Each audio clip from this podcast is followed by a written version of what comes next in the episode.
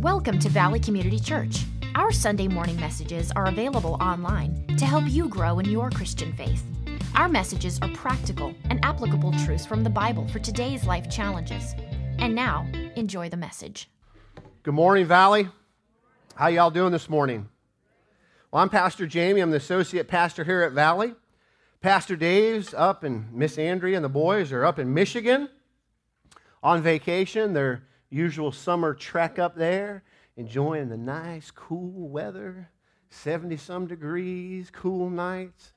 Fall is my favorite time of year. I think it's Pastor Dave's too. That's why he loves being there. But they're uh, enjoying that, so he's given me the honor, privilege, privilege to bring in the word this morning. You guys a game for that? All right, let's pray. We'll get started. Heavenly Father, Lord, we thank you for today. Lord, you are an awesome God. Just as uh, Justin was talking about, you're faithful. Lord, your promises are true. Lord, you are going to fulfill every word. Lord, we thank you for everything that you're doing in our lives. Open our hearts and our minds to perceive what the Holy Spirit is speaking to us today. Lord, your word says that the Spirit is constantly speaking. We just fail to perceive it. I pray that not be the case this morning. Let us have our spiritual ears attuned to you this morning. In Jesus' name I pray. Amen. So, uh, had several questions on uh, Revelation. So, I had a couple questions about, you know, what are the symbolism of certain things in Revelation. One question my daughter Lauren asked, she asked about the seven spirits. What were the seven spirits in the throne of God? The four living creatures. So, throughout Revelation, there's all these uh, visions that John has, and, and all these different uh, interpretations can be made of these visions. Sometimes it clearly says what they are, and, and sometimes not. And so theologians over the years have, have spent a lot of time trying to figure out what all these things mean. I am not going to try to do that this morning. 22 chapters of Revelation. I have two Sundays. Can, can possibly even come close to touching uh, the whole book of Revelation. So, uh, some one person didn't ask a question; they just said, "Preach Revelations." I'm like, "What? I mean, are you? Do you know what? You got 25 weeks? You know, maybe I could get it done." It's a uh, it's a it's a daunting thing for for pastors, and to be quite honest with you, I'm really never nervous in front of people. Uh, like right now, I mean, I'm not, I'm good, you know, I'm all right. Public speaking doesn't make me nervous. You know what makes me nervous? Speaking about Revelations. Because it's so huge. You could preach five sermons just out of like four verses. It's, it's ridiculous how much is in here. So I'm going to do my very best to point out some the key things in Revelation that, uh, that I think we need to understand to be able to even read it and approach it from the right perspective. So the book was actually written, a little historical background. The book was actually written by who? John, right? John was a disciple of Jesus, and John was who? The one in whom Jesus loved.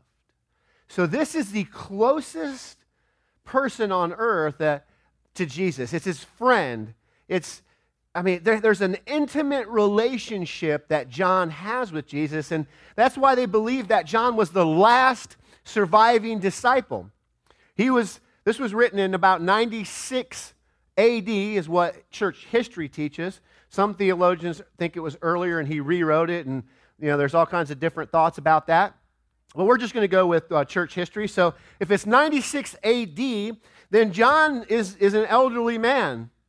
And he uh, has gone to Ephesus, and he's been preaching the gospel in Ephesus and in Asia Minor, and he's been persecuted for it. So the Romans banish him to an island called Patmos, and it's a barren island, there's nothing there. So here you go, John's out there, he's been preaching the gospel, he gets banished, and then uh, an angel appears. And he says, write, write this down. Okay? So we're going to pick it up in Revelation 1 1. And it says, the revelation of Jesus Christ, which God gave him to show to his servants the things that must soon take place. He made it known by sending his angel to his servant John, who bore witness to the word of God and to the testimony of Jesus Christ, even to all that he saw. So let's stop right there for a second. All right. So, something really interesting, I could preach a whole sermon right here. Something that re- really interesting that happens. This is a revelation of who? Of Jesus Christ. So the book actually has a title, like the Song of Solomon, right? There's a, only a couple books in the Bible that have a full title. And this is the revelation of Jesus Christ. It is the full revelation of Jesus Christ that he wants be, to be made known to man. So God does something. So check it out right there in the beginning. It says, the revelation which God gave to him. Who? Jesus. Check this out. So, which God gave to him to show his servants the things that must soon take place. He made it known by sending an angel to his servant John, who bore witness to the word of who? Of God, to the testimony of Jesus Christ. All right, so this is kind of how it took place. God revealed what he wanted said to Jesus. Jesus revealed it to, uh, to the angel, and then the angel revealed it to John. Things could get messed up when that happens, can it? That's what we think in our human minds. Jennifer, I know you're a teacher. Have you ever played that little game where you like whisper, yeah, you whisper something in, in the first person's ear, and they whisper and they whisper and they whisper, and pretty soon by that, you got a story that you won't believe. Right? Why it goes to. But this is God talking to Jesus, talking to an angel who witnessed everything that God in Jesus, what God revealed to Jesus, and he said, Now go and speak it to John. So this is this is divine. There's no mistakes. It's infallible. This is exactly what God intended for man to know about Jesus Christ. This is the revelation from God's mouth to Jesus' ear and witnessed by the angel. This is not John going, hmm, you know, in Daniel, you know, it said like one, like the Son of Man was going to approach. Okay, you know, so I'm going to write that down. That's really good. No. This is John witnessing and being told by God and Jesus and an angel, write this down. So, guess what? Every word in here is true, it's divinely inspired, it is God's word to you. That's where we got to start. We got to start from that perspective. We got to start and go, oh man, really? This is, this is God speaking to me? I think we have, I think we have a, a problem, to be quite honest with you. you, you let me ask you a question first. Y'all bring your steel toed boots? Because it's going to get ugly in here in a little bit, I'm telling you. We have a problem in our perspective in the way we approach Scripture. I, I believe that we, as Christ, even Christians, see Jesus in a, in a certain light and we don't put him in his rightful place because we're real comfortable from John's perspective, the one in whom Jesus loved. So here you go. I want you, I want you to imagine just for a second, okay? I want you to be John. Can you be John for a second? Come on, put your first century Jewish hat on. All right? You're chilling. You're, you're reclining at the table with Jesus. At the, at the, we just took communion, right? We remembered. Let's remember for a second. Chilling, reclining with Jesus at the table, celebrating the Passover, remembering what God did for the Israelites and the, the spirit of death passing over, the angel of death passing over the Israelites and saving all the firstborn, killing all the firstborn of the Egyptians. Celebrating that. Jesus breaking bread, giving it to you, and the whole time you're just like, yeah, Jesus just chilling with Jesus because you're his friend. See, I believe that that's the concept of Jesus that we have, and we're comfortable with that. We, we like that. How many people like snuggling with Jesus? Yeah, man, I like snuggling with Jesus. Get my Jesus on.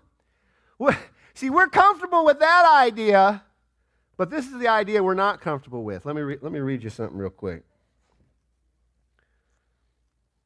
I, John, your brother and partner in tribulation, in the kingdom, in the uh, patient endurance that is uh, are in Jesus, was in the island of Patmos when God's word came. In the Spirit of the Lord, I heard behind me a, a loud voice, like a trumpet, saying, Write down what you see in this book in the seven churches in Ephesus. And he goes on. Then I turned and to see the voice that was speaking to me, and and on turning, I saw seven golden lampstands. And in the midst of the lampstands, one like the Son of Man, clothed with a long robe and with a golden sash around his chest. His hair uh, of his head was white, white like wool, like snow. His eyes were like flames of fire, and his feet were like uh, burnished bronze and refined in a furnace. And his voice was like roaring many waters. In his right hand he held the seven stars, and in his mouth came a double edged sword, and his face was like the sun, shining sun in full strength. And when I saw him, I fell at his feet as though dead. And he laid his right hand on me and said, Fear not, for I am the first and the last. You see, we can sleep with Jesus, the earthly Jesus that John knew. But man, you have nightmares when you start, you start thinking about him glorified. See, that's the problem. We think we're, we're good with the earthly Jesus that loved us so much, that died on the cross for us, but we're terrified of the Jesus that's glorified. And John was.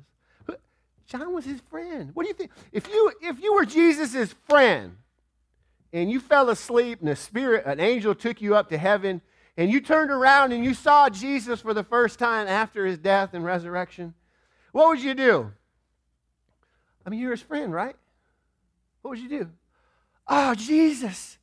Oh, man. I'm going to tear something up. Oh, man. Oh, I missed you. Oh, so awesome to see you.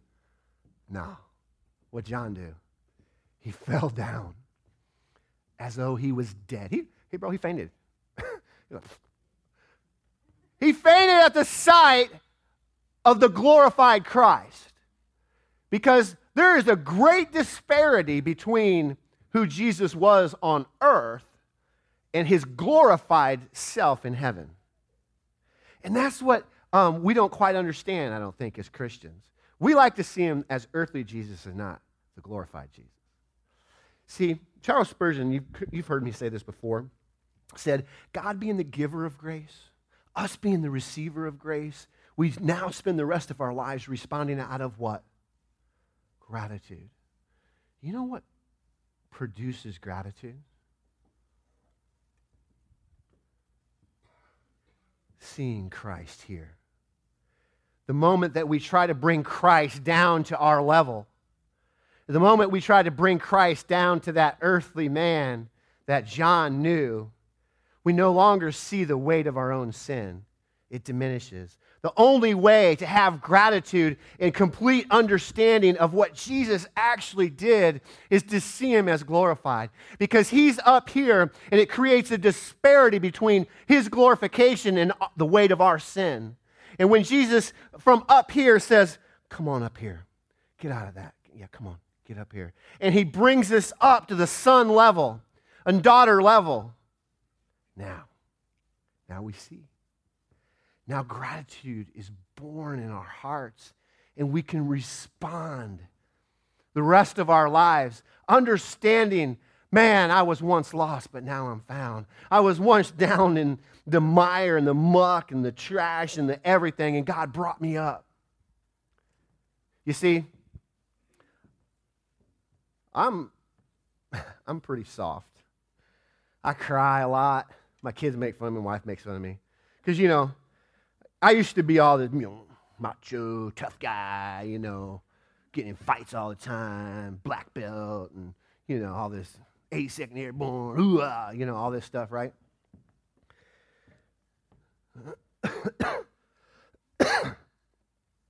one day, my mama started praying that God would soften my heart. And over in Iraq, I, I met Jesus. Really, really met Jesus. I didn't know whether my next step was going to be last, and I said, Lord, if you save me, I'll serve you the rest of my life. God saved me that day. The rest of my life. See, when, they're, when you're down here, you don't know whether your next step's going to be your last. You don't know whether you're going to live or die, whether you got sickness or disease. You don't know whether your drugs or alcohol is going to kill you. You don't know what's going on. There's a great disparity between Jesus Christ glorified and where you're at. Right? And when you realize that, when the revelation of who Jesus is comes into your mind, you go, oh, God, I see. I see what you did for me. I see where you brought me from. Thank you. Gratitude is born. You know, the Greek word, the way we pronounce it, sounds like um, apocalypse. It's not actually pronounced exactly like that in the Greek. I'm not even going to try because I mess it up every time. But it really means the uncovering or the unveiling. See, the Old Testament was Jesus concealed, New Testament, Christ revealed. So it's an unveiling, a revelation of who Jesus Christ is, who God wants us to know about Jesus in his dealings with man and the earth. You know what the, uh, the most used word in Revelation is? Come on, take a guess. What's the most frequent word in Revelation? Come on, somebody guess. Jesus. Somebody, somebody else. Come on. Let's get some participation going on in here. What? Oh, shall. That's good, especially if you're reading the uh, King James, right? he shall do this. Earth. Earth. Ah, she told you? She was in first service. it's like, like 76 times he talks about the earth because it's about how God's going to deal with the earth. It's a revelation of what things are going to come. So I want you guys to do something. Read Genesis and then read Revelations because everything outlined in Genesis is completed in Revelation. He wraps it all up.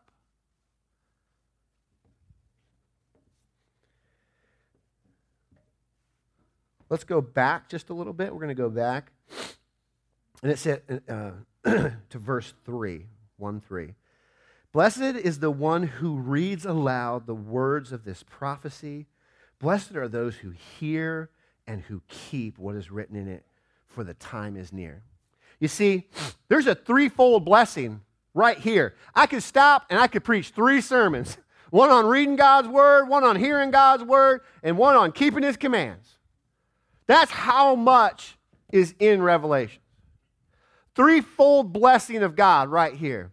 It says that if you read it, if you hear it, and you keep it, you will be blessed. Why do you think the, the Israelites were blessed? Come on, Bible scholars, think about it for a second. Why do you think the Israelites were blessed?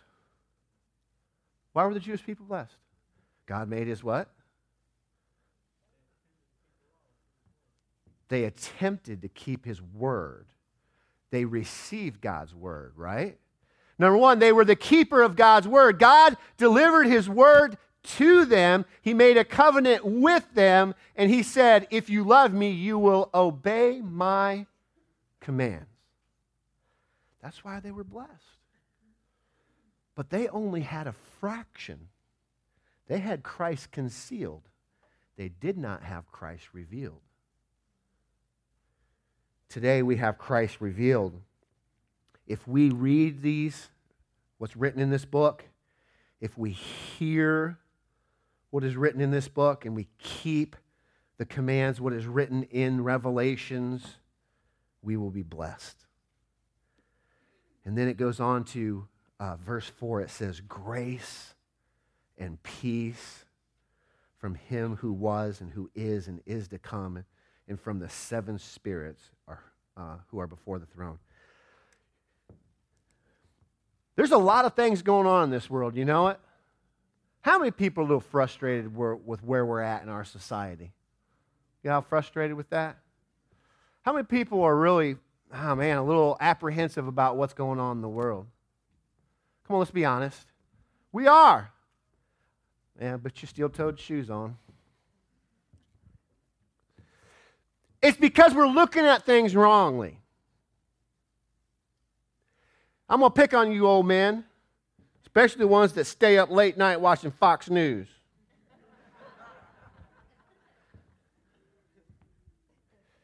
Getting all crotchety. I can't believe this going on. You believe this? They're doing this and they're doing that, and hell, hell in a handbasket, and yeah, yeah. Have you read the end of the book? We win.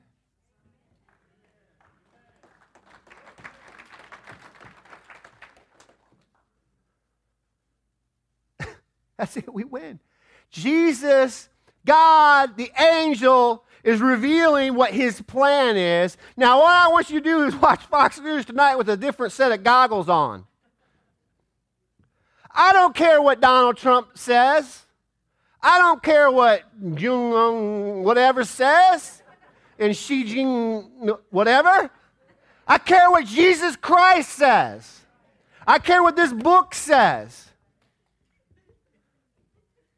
I mean, come on. Are you going to see history through the book of Revelation or through the eyes of a commentator that doesn't know Jesus? So let's get to it. Grace and peace to you. Who, from who was and who is and is to come, and from the seven spirits before his throne.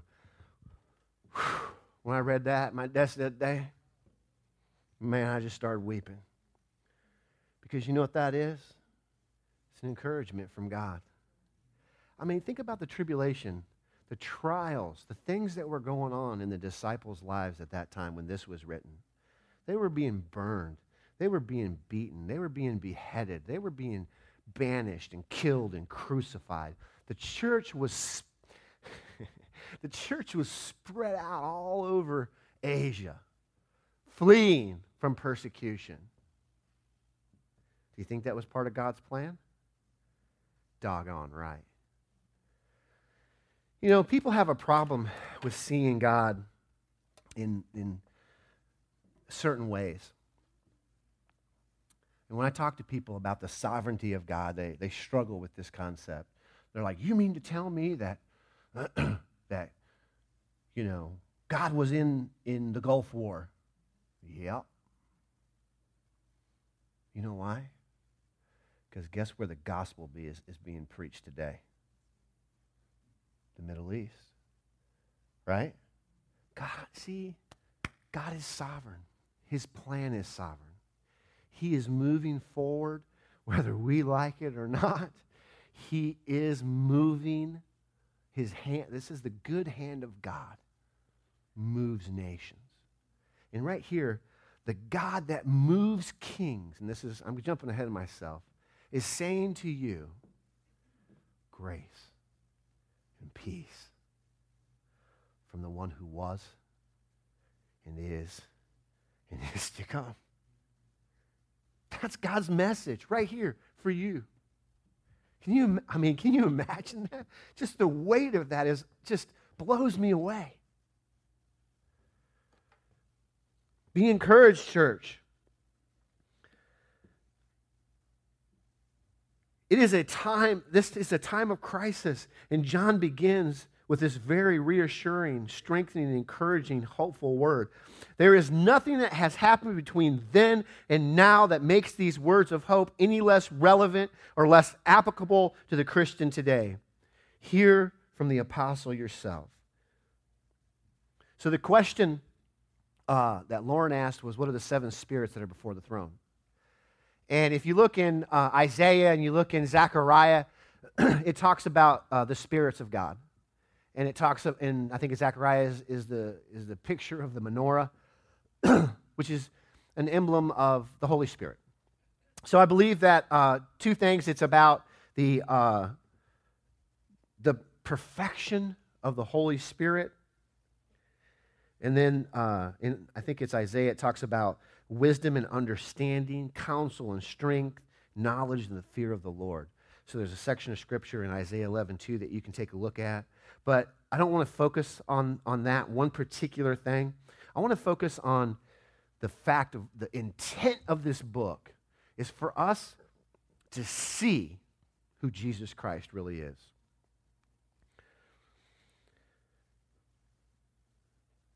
Jesus is the ruler of all. Everybody say, Jesus is the ruler of all.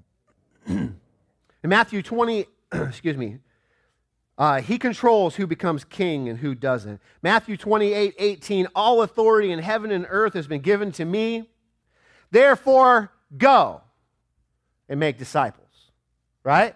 So Jesus here is resurrected. He's glorified. He comes down. He reappears. He spends 40 days with his disciples. And then he, he goes up in the clouds to heaven. And before he goes, right at the end of Matthew, he says, All power in he- all authority, excuse me, all authority in heaven and on earth has been given unto me. So therefore go. So what does that make us?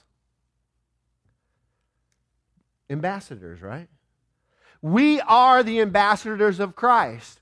Jesus Christ, when he died on the cross, reclaimed the authority which was lost in the Garden of Eden. Now, God, in, through Jesus Christ, has the right to rule. He has dominion and authority over the entire earth and everything in it.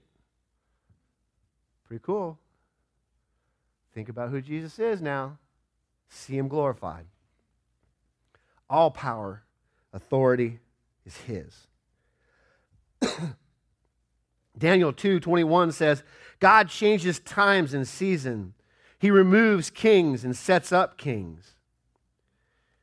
Wait, you mean, Pastor Jamie, God caused Hitler to be established?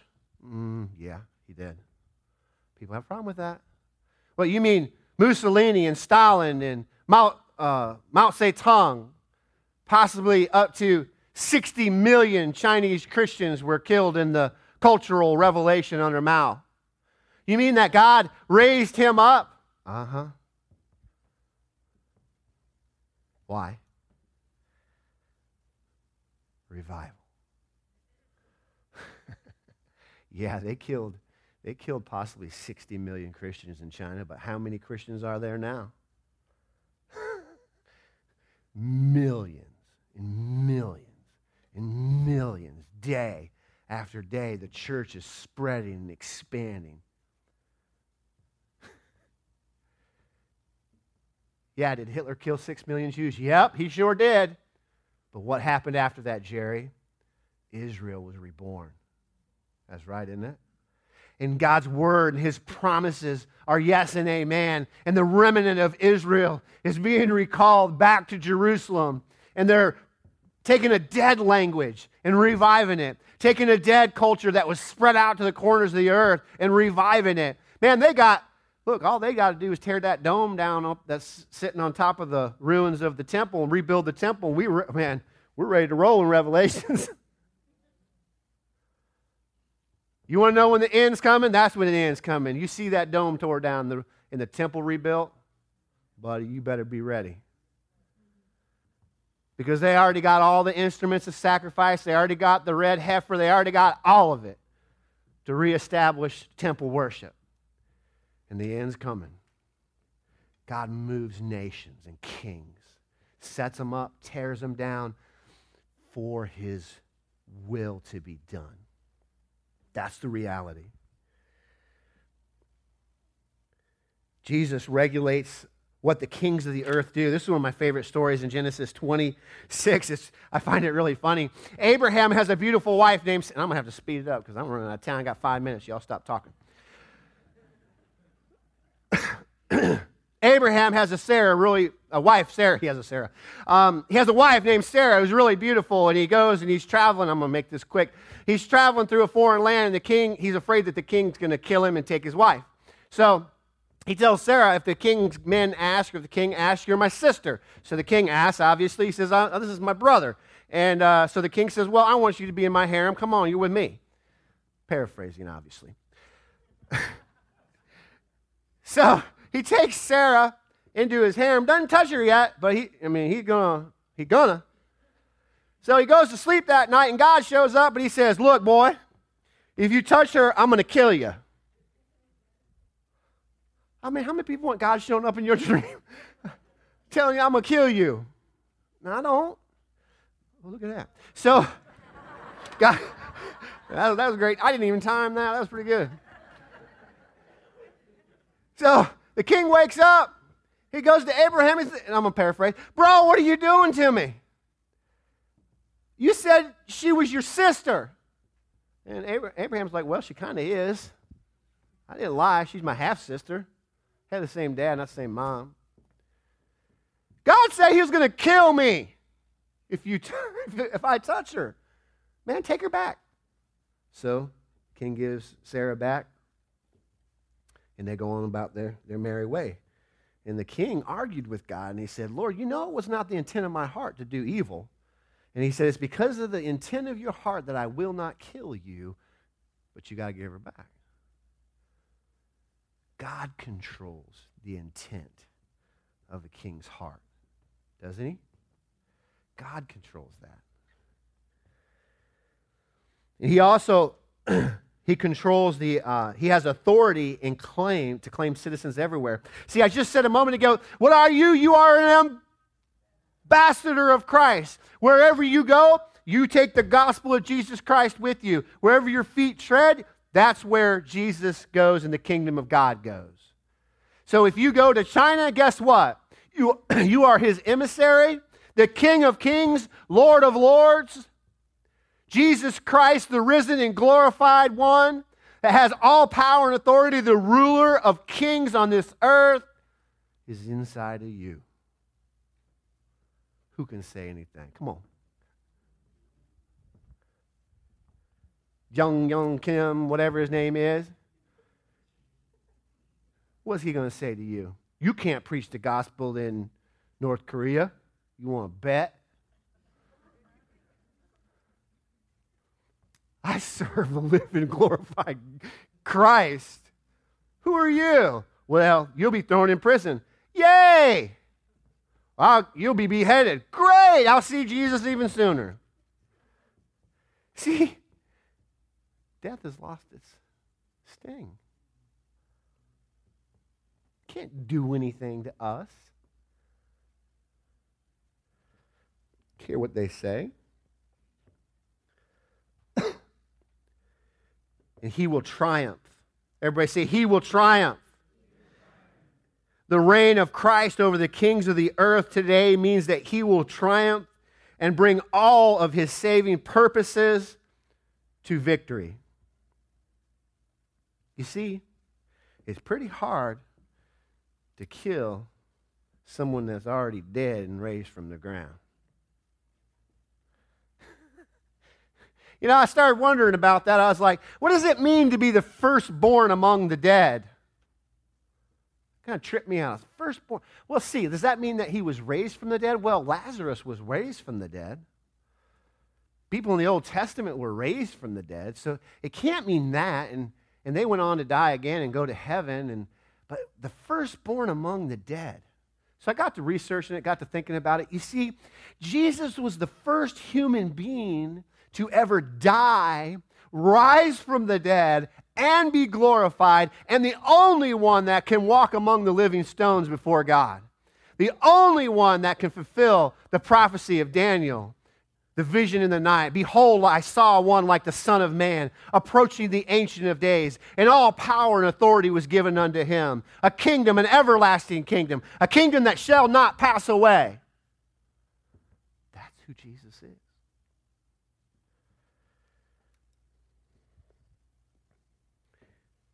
can't kill somebody like that. So, what is a king, earthly king afraid of?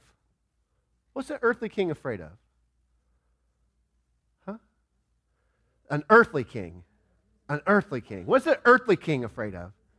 Losing power, being overthrown, a revolt, being killed, dragged through the streets, and made a spectacle of, right? That's what an earthly king's afraid of. Pretty hard to do that to Jesus. Behold, I was once dead, but now I live forevermore. They have no apocalypse, the unveiling, the end times.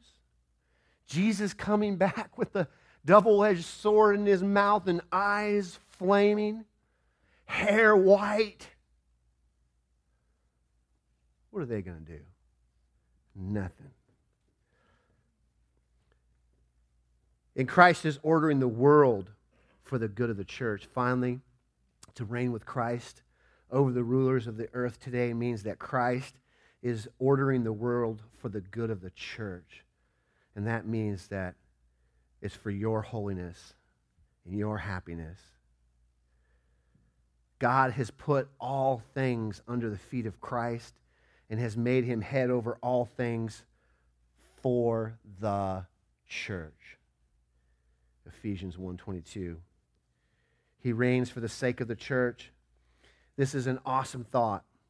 It should utterly revolutionize the way you watch the news and read the newspaper and live out your life.